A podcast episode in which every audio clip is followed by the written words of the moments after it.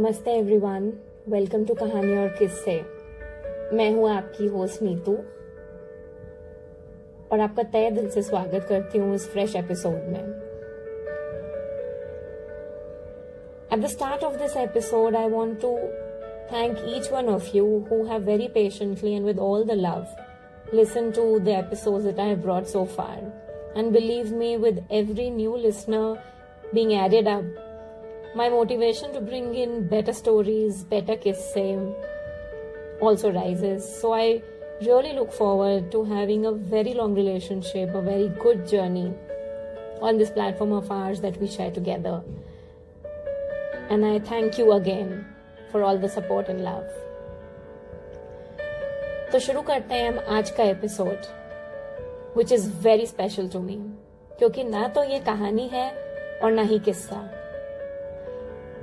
आज का podcast is about a poem that I read almost about 20 years ago.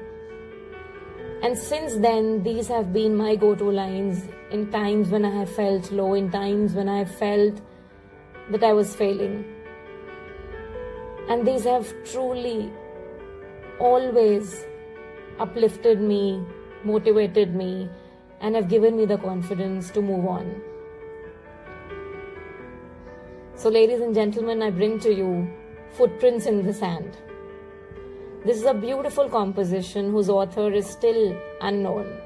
Yes, there is a legit fight going on amongst a few names who are claiming to be its rightful authors, but nothing has been established so far.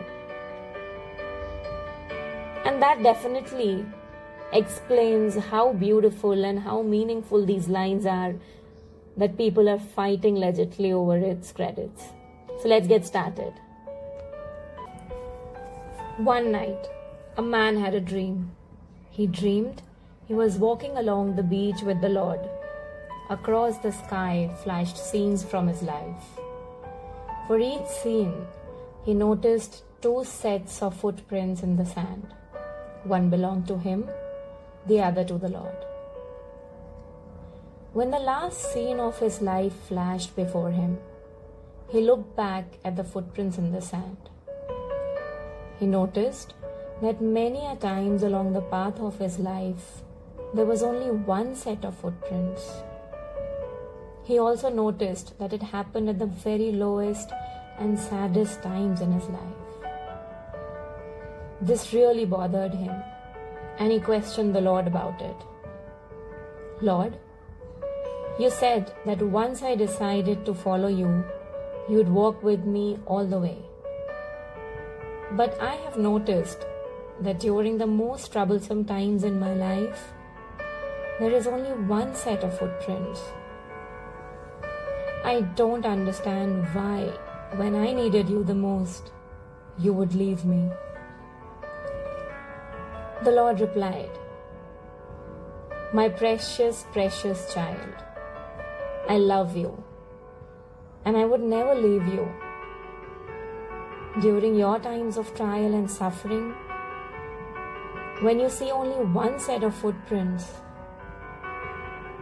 it was then that I carried you.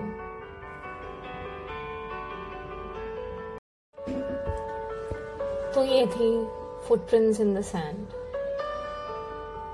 And I call it rightly absolute surrender. क्योंकि faith ही है which keeps is going faith ही है, जो एक मिट्टी की मूर्ति में भी जान डाल देता है.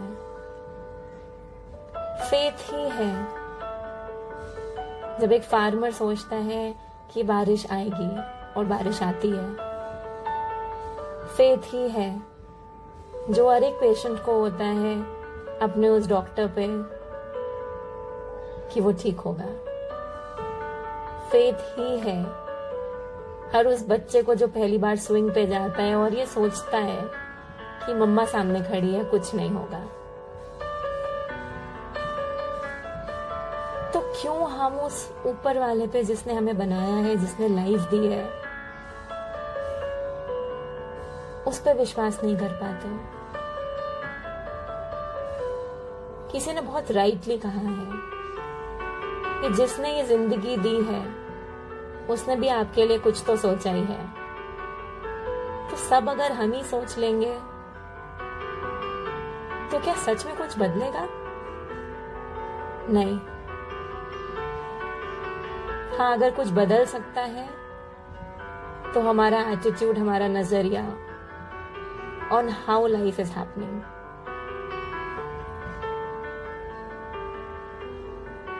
It's our faith that can help us sail through, that will help us sail through, that has helped generations sail through, civilization sail through, and is still making people sail through. तो doubt नहीं करना है और ये कभी नहीं सोचना है कि इसके आगे कुछ नहीं है क्योंकि जहाँ हम ये सोचते हैं कि सब फिनिश हो गया वहीं से ही एब्सोल्यूट सरेंडर शुरू होता है। और होती है एक नई शुरुआत।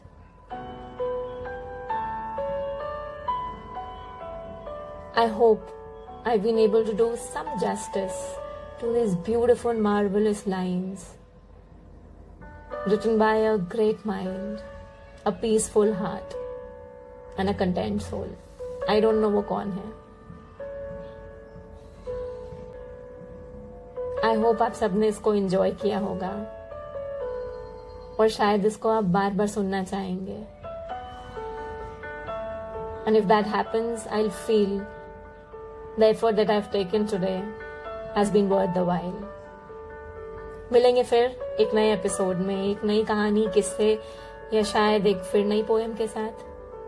तब तक के लिए take care and happy Navratri